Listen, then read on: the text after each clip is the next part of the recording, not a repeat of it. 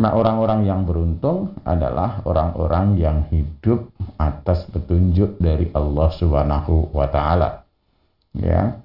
Orang-orang yang senantiasa berusaha menjalani kehidupannya ya dengan petunjuk-petunjuk dari Allah Subhanahu wa taala, mengikuti petunjuk-petunjuk Allah, mengikuti jalan-jalan yang diperintahkan oleh Allah Subhanahu wa taala, mereka itulah orang-orang yang beruntung.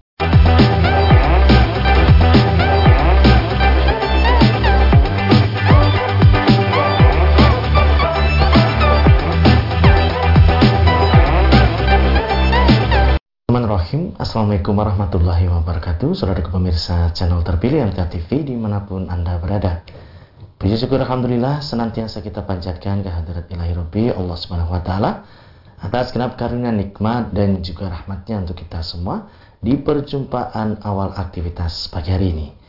Kita jumpa kembali di program unggulan Fajar Hidayah dan alhamdulillah sudah hadir Ustaz Dr. Insinyur Didi Joko Sesilo STM TIPM yang nanti akan melanjutkan pelajaran sekaligus memberikan pencerahan untuk semua di kesempatan kali ini. Assalamualaikum warahmatullahi wabarakatuh, Ustaz. Waalaikumsalam warahmatullahi wabarakatuh. Kabar baik dan sehat pagi ini, Ustaz? Alhamdulillah sehat. Alhamdulillah baik dan sehat, Ustaz. Ya. Dan pemirsa, kembali tetap kami ingatkan untuk senantiasa kita laksanakan bersama protokol kesehatan, pakai masker, jaga jarak, dan cuci tangan menggunakan sabun. Anda nanti bisa bergabung bersama kami di line telepon yang sudah kami siapkan di 02716793000, SMS dan juga di WA kami di 08112553000. Kita simak pelajaran kita pagi ini. Silakan. Baik. Bismillahirrahmanirrahim.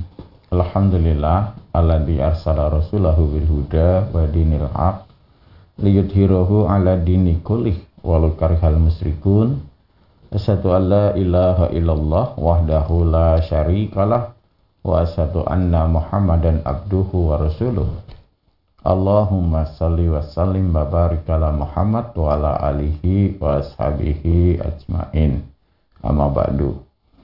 Para pemirsa MTA TV, pendengar Persada FM yang insyaallah dirahmati Allah Subhanahu wa taala. Puji syukur mari senantiasa kita panjatkan kehadirat Allah Subhanahu wa taala. Pada kesempatan pagi hari ini kita dipertemukan lagi, kita dibangunkan lagi oleh Allah Subhanahu wa taala untuk mengawali hari ini dengan senantiasa ingat kepada Allah Subhanahu wa taala. Kita sudah mulai memenuhi seruan-seruan Allah Subhanahu wa taala pada pagi hari ini ketika kita bangun, dengan melaksanakan salat subuh, kemudian berzikir, ingat kepada Allah Subhanahu wa taala, dan kemudian pada kesempatan ini kita kembali bersama-sama untuk membaca ayat-ayat Allah Subhanahu wa taala, mempelajari petunjuk-petunjuk Rasulullah sallallahu alaihi wasallam. Kita bersyukur bahwa kita senantiasa berada dalam keadaan yang ingat kepada petunjuk Allah Subhanahu wa taala. Karena orang-orang yang beruntung adalah orang-orang yang hidup atas petunjuk dari Allah Subhanahu wa taala. Ya. Orang-orang yang senantiasa berusaha menjalani kehidupannya ya dengan petunjuk-petunjuk dari Allah Subhanahu wa taala, mengikuti petunjuk-petunjuk Allah, mengikuti jalan-jalan yang diperintahkan oleh Allah Subhanahu wa taala, mereka itulah orang-orang yang beruntung, dan kita berikhtiar berusaha agar menjadi orang yang beruntung.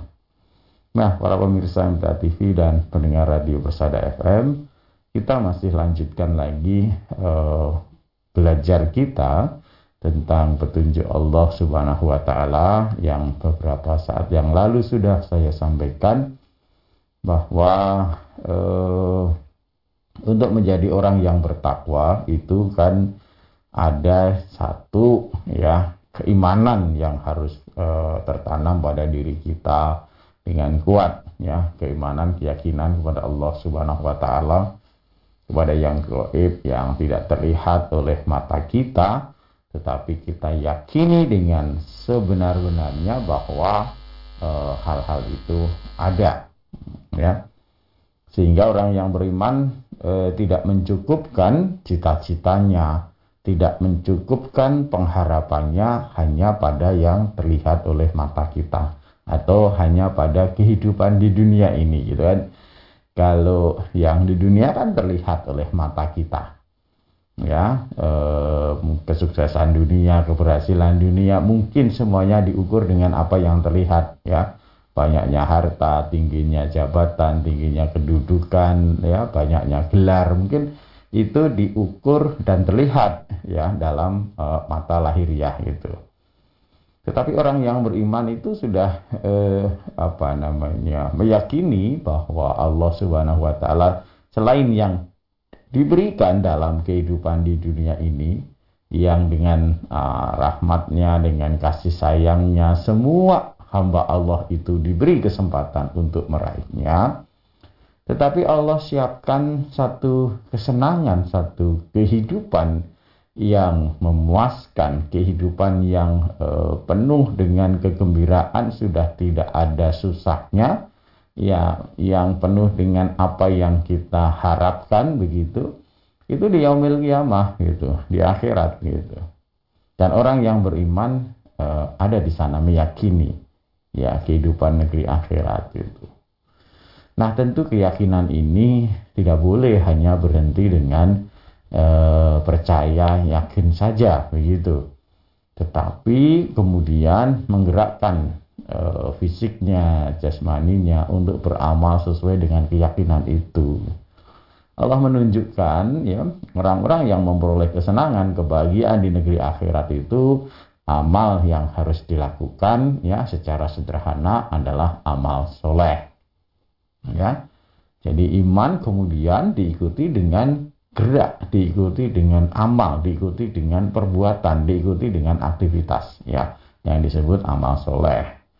Nah, sudah beberapa saat kita sampaikan, ya, amal soleh yang banyak disebut, sering disebut, ya, yang mengiringi ketika Allah mensifatkan orang yang bertakwa adalah satu terkait dengan ingat kita kepada Allah, salat, gitu. Kemudian yang kedua terkait dengan pembelanjaan harta, infak, begitu. Wa mimma razaqnahum yunfiqun.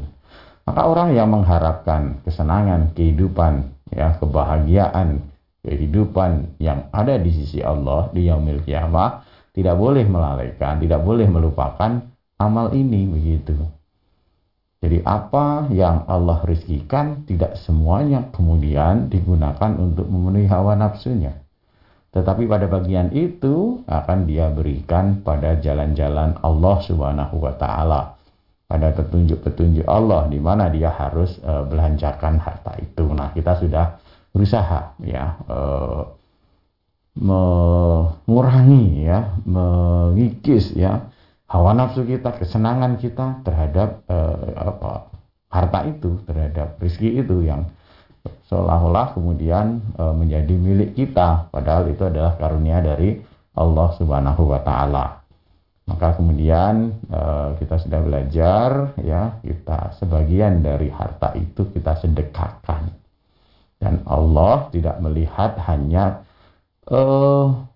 banyaknya jumlah yang kita sedekahkan, tetapi semua nanti akan dilihat bagaimana kesungguhan kita di dalam membenarkan perintah Allah Subhanahu wa taala. Maka kemarin sudah kita pelajari bersama, bisa jadi 1 dirham itu mengalahkan 100.000 dirham, gitu, kata beliau sallallahu alaihi wasallam, gitu, ya. 1 dirham disedekahkan nilainya ternyata bisa lebih besar daripada 100.000 dirham. Kenapa? Karena kesungguhannya. Karena dia hanya punya 2 dirham. Ketika kemudian dia hanya punya 2 dirham, yang 1 dirham atau separuh dari harta yang dia miliki, itu dia serahkan sebagai bukti ketaatannya kepada Allah Subhanahu wa taala. Nah, yang 100.000 dirham itu oleh Allah diberi karunia harta yang banyak, perbendaan harta yang banyak. Diambil 100.000 dirham enteng ringan. Tetapi bayangkan yang 2 dirham, dia ambil separuhnya, tentu itu satu ketaatan yang luar biasa. Maka Allah sifatkan ya orang-orang yang bertakwa alladzina yunfiquna fisyarra'i wad-dharra. Orang-orang yang hatinya itu senang untuk berinfak, senang untuk memberi ya, baik dalam keadaan lapang maupun sempit ya. Kalau dalam keadaan sempit pun dia tetap semangatnya berinfak, semangatnya memberi, maka insya Allah dalam keadaan lapang pun dia akan sama demikian begitu. Maka oleh Rasulullah dikatakan yadul ulya khairum miyadis sufla gitu. Tangan yang di atas jauh lebih baik daripada tangan yang di bawah. Nah, ini pelajaran untuk kita.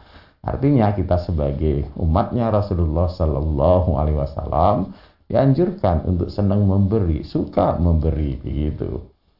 Tentu ketika kita memberi, maka kemudian kita berusaha agar apa yang kita berikan itu betul-betul lillah, karena Allah Subhanahu Wa Taala, bukan karena riya, ya, bukan karena ingin mendapat nama dan seterusnya. Betul-betul kita jaga amal kita itu agar amal yang benar-benar ikhlas karena Allah Subhanahu Wa Taala. Dorongan, motivasi kita mengeluarkan harta kita, jaga jangan sampai terpaling dari karena Allah, karena mengharapkan balasan Allah, nanti berpaling karena mengharapkan nama baik ya, tadi disebut orang dermawan gitu, atau mengharapkan nanti kalau saya bantu Mas Tommy, nanti satu saat saya dibantu lagi ketika saya butuh, itu mengharapkan balasan dari manusia. Jangan ya. Betul-betul ketika kita menginfakkan harta kita di jalan Allah Subhanahu Wa Ta'ala, kita benar-benar mengharapkan ya hanya kepada Allah Subhanahu Wa Ta'ala. Maka kita berlatih untuk menjaga itu ya, menjaga jangan sampai amal yang kita lakukan terpalingkan dari pengharapan kepada Allah Subhanahu Wa Ta'ala, menjadi mengharapkan pujian, menjadi mengharapkan dari manusia, menjadi mengharapkan disebut itu ya, maka misalkan infaknya Mas Tommy sekian dan seterusnya begitu. Nah ini dijaga, sehingga ada satu riwayat yang ini sering kita dengar bahwa nanti di yaumil qiyamah, dalam sebuah hadis riwayat Bukhari dikatakan di sana sab'atun yudilluhumullahu ta'ala fi dhillihi yauma la dhilla illa dhilluhu gitu kan. Ada 7 golongan yang mendapat naungan dari Allah Subhanahu Wa Ta'ala pada hari di mana ya tidak ada naungan selain naungannya Allah. Jadi yaumil qiyamah gitu ya. Kalau sekarang mungkin kita rasakan saya bisa berteduh di bawah pohon ini, di rumah ini dan seterusnya. Tetapi nanti di yaumil qiyamah tidak ada yang bisa memberi naungan selain Allah Subhanahu Wa Ta'ala gitu. Maka pada saat itu, pada saat hari yang kita dikumpulkan ya dalam keadaan payah berat begitu, maka ada satu golongan ya, atau 7 golongan yang oleh Allah dijanjikan mendapat naungan. Nah, salah satunya itu adalah rojulun, seorang laki-laki tasodako ya, yang dia bersedekah bisodako, tindingan satu sedekah ya. Dia berinfak, mengeluarkan, membelanjakan hartanya dengan satu perbelanjaan begitu ya, satu sedekah. Yang kemudian sedekah itu dia sembunyikan gitu kan. Artinya sir dia, tidak terang-terangan tapi disembunyikan. Kenapa? Ini karena menjaga agar betul-betul amal yang dia lakukan itu ikhlas karena Allah Subhanahu Wa Ta'ala. Bukan karena yang lain, karena memang hati kita itu kadang-kadang kan begitu. Godaan setan untuk kemudian kita memalingkan amal kita dari Allah Subhanahu Wa Ta'ala kemudian menjadi yang lain itu sangat besar gitu. Ketika kemudian misalkan kita amal kok nggak disebut ya, kok nggak diumumkan ya, infak saya, sedekah saya, kadang-kadang kemudian hati kita waduh ini orang nggak ngerti ini kalau saya sudah beramal, orang nggak ngerti ini kalau sudah berinfak. Orang jadi nggak tahu ini kalau masjid ini yang bangun itu saya. Orang nggak ngerti nih Mas kalau yang sebagian besar dari jalan ini saya yang urusan. Kadang-kadang begitu gitu. Sehingga terpaling dari amal yang harusnya kita mengharapkan balasan dari Allah Subhanahu wa taala, kemudian kita harapkan balasan dari manusia begitu. Nah, maka dalam hadis ini disebutkan yang nanti mendapat naungan di sisi Allah orang yang bersedekah ya, memberikan sedekahnya di jalan Allah, kemudian dia sembunyikan. Yang diibaratkan ya, hatta tak lama simaluhu ma tunfiqu yaminuhu.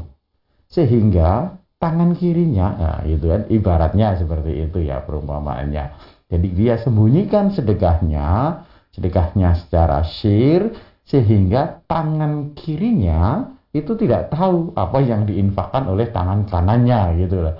Dengan perumpamaan bahwa ia disembunyikan syir gitu. Kenapa sampai begitu? Karena dia betul-betul menjaga agar amalnya, infaknya, ya pembelanjaannya di jalan Allah betul-betul untuk Allah, ikhlas karena Allah. Tidak mengharapkan pujian dari manusia, tidak mengharapkan balasan dari manusia. Nah, ketika itu bisa kita lakukan, maka menurut hadis riwayat Bukhari ini, kita dijanjikan insya Allah nanti di yaumil qiyamah akan mendapat naungan dari Allah Subhanahu wa ta'ala. Maka mari kita berusaha, kita luruskan. Ketika kita membelanjakan harta kita di jalan Allah, betul-betul kita jaga karena Allah semata. Kita sudah diingatkan bahwa hidup kita ini ya termasuk aktivitas sholat kita, innas sholati wa nusuki, ibadah nusuk kita, wa mahyaya, hidup kita, wa mamati, mati kita lillahi rabbil alamin, hanya untuk Allah Subhanahu wa taala. Maka amal yang seharusnya kita harapkan balasan dari Allah Subhanahu wa taala betul-betul dijaga ya, keikhlasannya, kemurniannya memang hanya untuk Allah. Nah, kalau ada jalan untuk mendapat sebutan, mendapat nama dari manusia, berusaha kita tahan, kita tekan. Ingat, kita ini hambanya Allah. Ingat bahwa kita ini diciptakan untuk mengabdi kepada Allah Subhanahu wa taala. Ingat bahwa balasan di sisi Allah Subhanahu wa taala insya Allah jauh lebih besar, jauh lebih baik dari apa yang kita peroleh dalam kehidupan dunia ini. Segera demikian, mudah-mudahan bisa mengingatkan kita bersama. Ya. Baik pemirsa, kami harapkan Anda bisa bergabung bersama kami di line telepon 02716793000, SMS dan juga di WA kami di 08112553000. Namun sebelumnya kita akan simak beberapa informasi dalam rangkaian jeda pariwara berikut ini. Baik pemirsa, terima kasih Anda masih setia bersama kami, khususnya di program unggulan Fajar Hidayah pagi ini. Kami persilakan Anda yang di line telepon 02716793000 untuk bisa bergabung. Halo, assalamualaikum.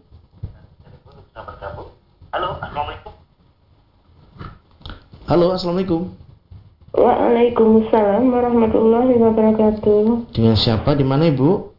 Dengan Ibu Sri di Pacitan, Mas. Ibu Sri di Pacitan, silakan. Assalamualaikum warahmatullahi wabarakatuh, Pak Didi. Waalaikumsalam warahmatullahi wabarakatuh. Maaf, di luar tema boleh, Ustaz? Begini, yang saya tanyakan, apakah ada riwayatnya para istri Rasulullah itu apabila salat 5 waktu itu berjamaah bersama Rasulullah? Itu yang pertama. Yang kedua, kami berdua kayaknya ini kesenggol omikron, mohon doanya Ustaz agar kami sehat untuk menghadapi bulan Ramadan ini dan diberi kesabaran dengan menghadapi cobaan ini, begitu Ustaz. Terima kasih semuanya. Assalamualaikum warahmatullahi wabarakatuh. Waalaikumsalam warahmatullahi wabarakatuh. Ya Ibu, mudah-mudahan Allah karuniakan kesembuhan untuk Ibu dan suami. Ya, insyaallah ketetapan Allah itu pasti akan membawa kebaikan Ibu ya. Nah, ketika Allah beri satu ujian dengan sakit, maka di sana insyaallah banyak kebaikan ketika kita bisa terima itu dengan sabar. Tetapi kemudian ikhtiarkan untuk kesembuhan, karena itu memang perintah Allah, itu tuntunan dari Rasulullah Sallallahu Alaihi Wasallam. Ketika sakit berubat ya, ketika kita tahu bahwa bagaimana supaya sembuh dari sakit tadi ya, misalkan tadi Omikron atau sakit yang lain, tanya pada ahlinya, kita dengarkan nasihatnya, kemudian kita ikuti gitu. Oh, sementara isoman dulu ya, kemudian apa obat-obat yang diperlukan monggo diikuti, kemudian senantiasa mohon kesembuhan kepada Allah Subhanahu wa Ta'ala, karena zat yang maha menyembuhkan adalah Allah Subhanahu wa Ta'ala. Ketika kemudian kita berada dalam isoman, tentu kemudian insya Allah ada banyak kesempatan untuk kita mendekatkan diri kepada Allah Subhanahu wa Ta'ala. Perbanyak untuk mendekat kepada Allah Subhanahu wa Ta'ala, insya Allah pertolongan Allah nanti akan diberikan kepada ibu dan suami. Kemudian tadi yang ditanyakan, apakah istri-istri beliau berjamaah dengan Rasulullah gitu. Nah, sebagaimana kita ketahui, Rasulullah Shallallahu Alaihi Wasallam adalah pemimpin umat ya. Beliau memimpin para sahabat ya, kalau dalam kaitannya dengan sholat, beliau mengimami para sahabat seperti itu. Dan kita tahu bahwa tempat tinggal beliau itu ya di sebelahnya masjid seperti itu, Ibu ya. Sehingga ketika para sahabat sudah datang ke masjid, berkumpul ke masjid, nah kemudian beliau keluar untuk mengimami gitu kan, mengimami para sahabat kaum muslimin pada saat itu. Yang di riwayat dijelaskan banyak memang ya para laki-laki, tetapi apakah perempuan tidak boleh? Nabi sudah mengingatkan, Nabi sudah menyampaikan ya, para laki-laki itu ya beliau ingatkan ya, memang dari satu hadis beliau, sebaik-baik masjid bagi wanita itu di rumah. Tetapi beliau mengingatkan kepada para suami, tapi jangan kamu larang kalau istrimu mau ke masjid. Jadi para wanita ikut berjamaah di masjid pun juga diperbolehkan. Nah, tentu kalau zaman kita sekarang ya kita tata supaya jangan terjadi percampuran laki-laki dan perempuan. Ada masjid area yang kita siapkan untuk jamaah laki-laki, kemudian ada yang kita siapkan untuk jamaah perempuan. Nah, kalau seperti itu monggo silahkan mau di masjid berjamaah dengan kaum muslimin seperti itu. Nah, kemudian apakah Rasulullah tidak pernah mengimami wanita? Pernah ya, ketika beliau salam di rumah salah seorang sahabat, kemudian diminta mengimami. Makmumnya adalah kalau tidak salah Ibnu Abbas, kemudian ada wanita seperti itu. Jadi insya Allah wanita ikut jamaah di masjid bersama jamaah kaum muslimin yang lain diperkenankan, boleh begitu. Kalau sekarang posisinya ibu isoman berdua jamaah dengan suami ibu, ya insya Allah ya tidak mengapa, karena memang untuk menjaga ibu agar dan suami agar segera recovery, segera sembuh, dan juga tidak membawa virus itu ke yang lainnya. Demikian Ibu, mudah-mudahan tetap sabar dan Allah karuniakan kesembuhan. Ya, kita bacakan Ustaz yang ada di WA dari Ibu Titik di Batang, menanyakan yang pertama, bagaimana Ustaz cara beristighfar yang benar di luar sholat? Yang kedua, apabila mencicipi masakan dalam keadaan berpuasa, apakah membatalkan puasanya? Dan bagaimana caranya agar tidak batal? Jadi istighfar itu kan memohon ampun kepada Allah Subhanahu wa Ta'ala, dan kita dituntunkan jadi yang dituntunkan untuk beristighfar, dituntunkan untuk mohon ampun itu bukan hanya orang yang bersalah, berdosa begitu. Nah, tapi ini secara keseluruhan itu Allah perintahkan kepada orang-orang yang beriman itu untuk bertaubat kepada Allah. Ya ayyuhalladzina amanu tubu ilallahi taubatan nasuha. Orang-orang yang beriman, bertaubatlah kamu kepada Allah. Ya. Nah, salah satu taubat itu ya kita senantiasa memohon ampun kepada Allah, senantiasa beristighfar kepada Allah Subhanahu wa Ta'ala. Nah, istighfar di lisan ya, kita setelah selesai sholat sering kita baca riwayatnya. Ketika sahabat ditanya bagaimana Rasulullah beristighfar, maka dikatakan di situ beliau mengucapkan astaghfirullah, astaghfirullah, itu astaghfirullah begitu.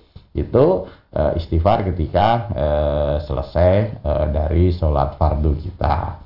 Kalau di luar sholat ya silahkan, monggo. Misalkan kita mencukupkan dengan astagfirullah, itu juga sudah beristighfar. Mau ditambah astagfirullahaladzim la ilaha illallah wahdahu la syarikalah lahul mulku walal hamdu wa huwa ala kulli syai'in qadir, monggo silahkan. Mau disebut astagfirullahaladzim, ya kumohon ampun kepada Allah yang maha besar, monggo boleh gitu. Ya, ucapan-ucapan, kalimat-kalimat itu nggak apa-apa ketika kemudian kita baca, kita lisankan di luar sholat kita. Mau yang pendek astagfirullah boleh, mau ditambah astagfirullahaladzim boleh, mau ditambah astagfirullahalladzi la ilaha illallah wahdahu la syarikalah lahul mulku wal hamdu wa huwa ala kulli syai'in qadir, monggo silakan gitu. Nah, tapi ketika misalkan setelah selesai sholat, sebagaimana riwayat disebutkan, Nabi Shallallahu Alaihi Wasallam mengajarkan astagfirullah, astagfirullah, astagfirullah, seperti itu ya. Nah, dalam kehidupan Nabi ingatkan supaya kita memperbanyak ampunan, memohon ampun kepada Allah Subhanahu Wa Taala. Dalam riwayat disebutkan Nabi beristighfar satu hari tidak kurang dari 70 kali gitu.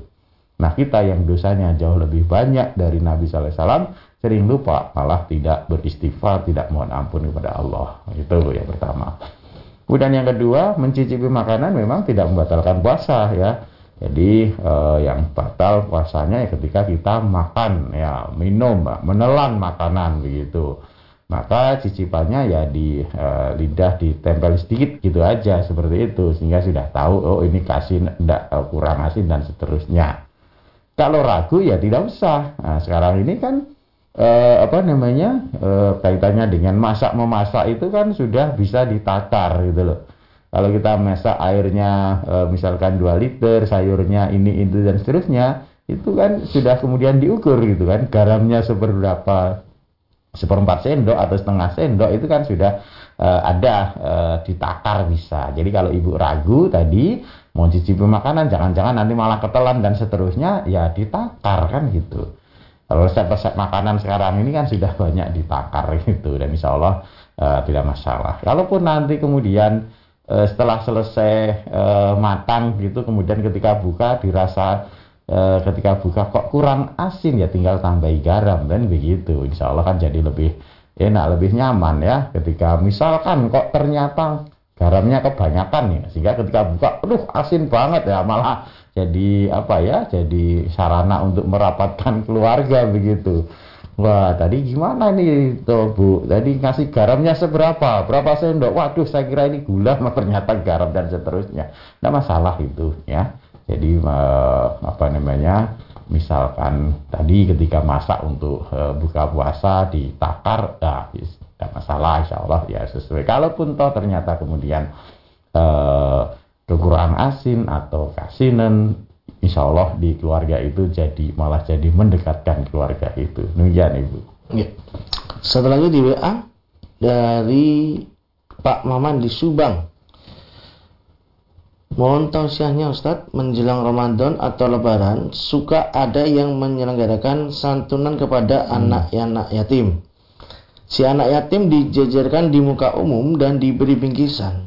Setelah itu suka ada yang meraba kepala anak yatim tersebut. Adakah menurut tuntunan dari Rasulullah meraba kepala anak yatim tersebut Ustadz? Yeah. Katanya meraba kepala anak yatim itu sunnah Nabi. Nanti ditanyakan kepada yang mengatakan itu kan seperti itu. Tetapi yang jelas menyantuni anak yatim itu tuntunan agama Islam, tuntunan agama kita gitu. Cuman perlu dipahami bahwa menyantuni anak yatim itu tidak sekedar memberi 10.000, 50.000 ketika kan lebaran kemudian dielus-elus kepalanya. Begitu tidak sekedar itu gitu loh. Jadi dalam konsep agama kita itu menyantuni anak yatim itu satu, kalau kemudian anak yatim itu ditinggal ayahnya dalam keadaan fakir gitu kan, dan kemudian anak yatim itu menjadi kerabat kita juga, maka di sana ada tanggung jawab kita untuk mendidik, menjaga kehidupannya sampai dia balik dewasa begitu, sampai dia bisa mandiri, sampai dia bisa berupaya sendiri, begitu ya. Kemudian kalau kebetulan ya anak yatim itu ditinggal orang tuanya, kemudian orang tuanya meninggalkan harta yang cukup banyak, maka kewajiban kita untuk menjaga harta itu supaya anak itu nanti ketika sudah dewasa dia bisa mengolah atau mengelola harta itu. Jangan sampai hartanya anak yatim kemudian tidak kita berikan haknya gitu. Kita ambil malahan, wah itu dosanya besar sekali begitu. Maka Allah Subhanahu wa taala menegaskan kepada kita dengan satu firman yang sangat tegas ya. Ara'aital ladzi yukadzibu biddin. Apakah kamu tahu orang yang mendustakan agama gitu? Fadzalikal ladzi yad'ul yatim, itu orang-orang yang menghardik anak yatim. Ya kadang-kadang kita menyepelekan ya anak yatim. Kenapa? Karena oh ini orang tuanya sudah tidak ada gitu kan. Ini tidak ada pelindungnya, tidak punya, kemudian kita sia-sia seperti itu, bahkan kita hardik itu, maka ini dilarang dalam agama kita. Kita tuntunannya diperintahkan untuk berbuat baik kepada anak yatim, memuliakan anak yatim. Kalau kita tidak memuliakan anak yatim, kita menjadi orang yang tidak bersyukur, ya.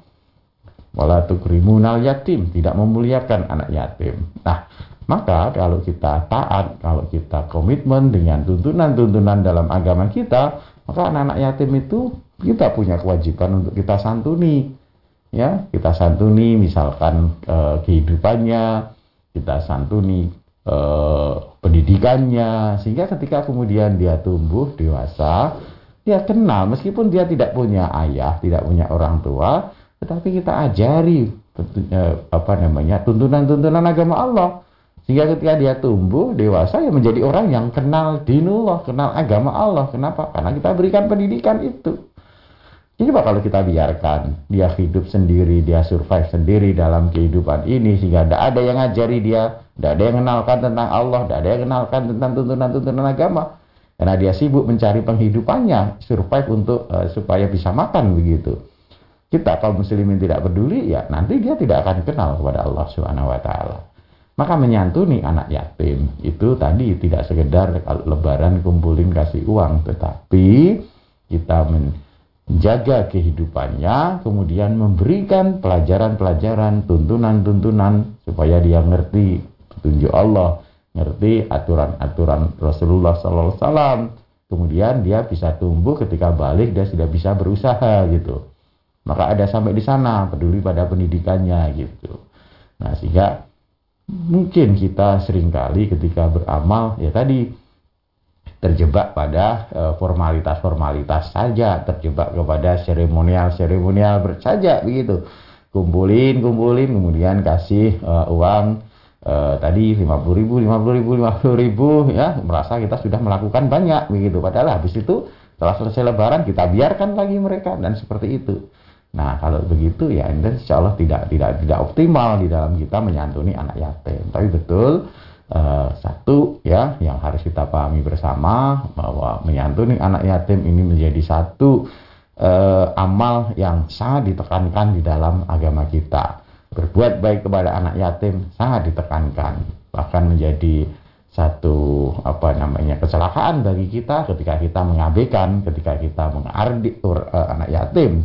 Kita dikatakan di situ termasuk orang-orang yang mendustakan agama.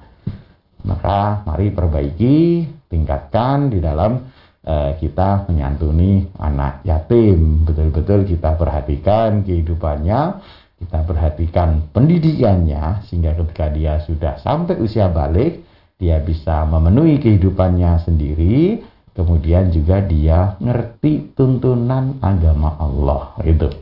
Insya Allah dengan begitu tanggung jawab kita sebagai makhluk sosial, bermasyarakat, makhluk yang peduli kepada lingkungan, termasuk tadi kondisi saudara kita yang menjadi yatim karena ditinggal orang tuanya. Dan alhamdulillah di majelis kita sudah mulai dikelola, di Majelis Tafsir Al-Qur'an sudah mulai dikelola.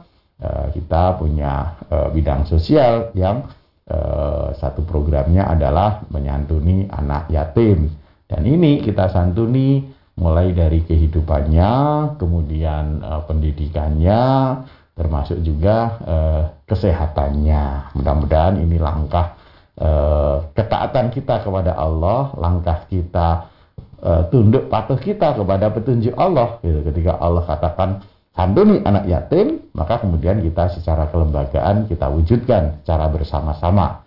Mungkin kalau dari individu-individu kita kurang optimal tadi. Kalau dari individu-individu munculnya tadi insidensil ketika akan Ramadan, ketika akan Lebaran, kemudian kita kumpulin jejer-jejer, bahkan kadang-kadang undang wartawan seperti itu gitu. Tetapi dengan kebersamaan ini kita bareng-bareng, ayo ya, dikelola oleh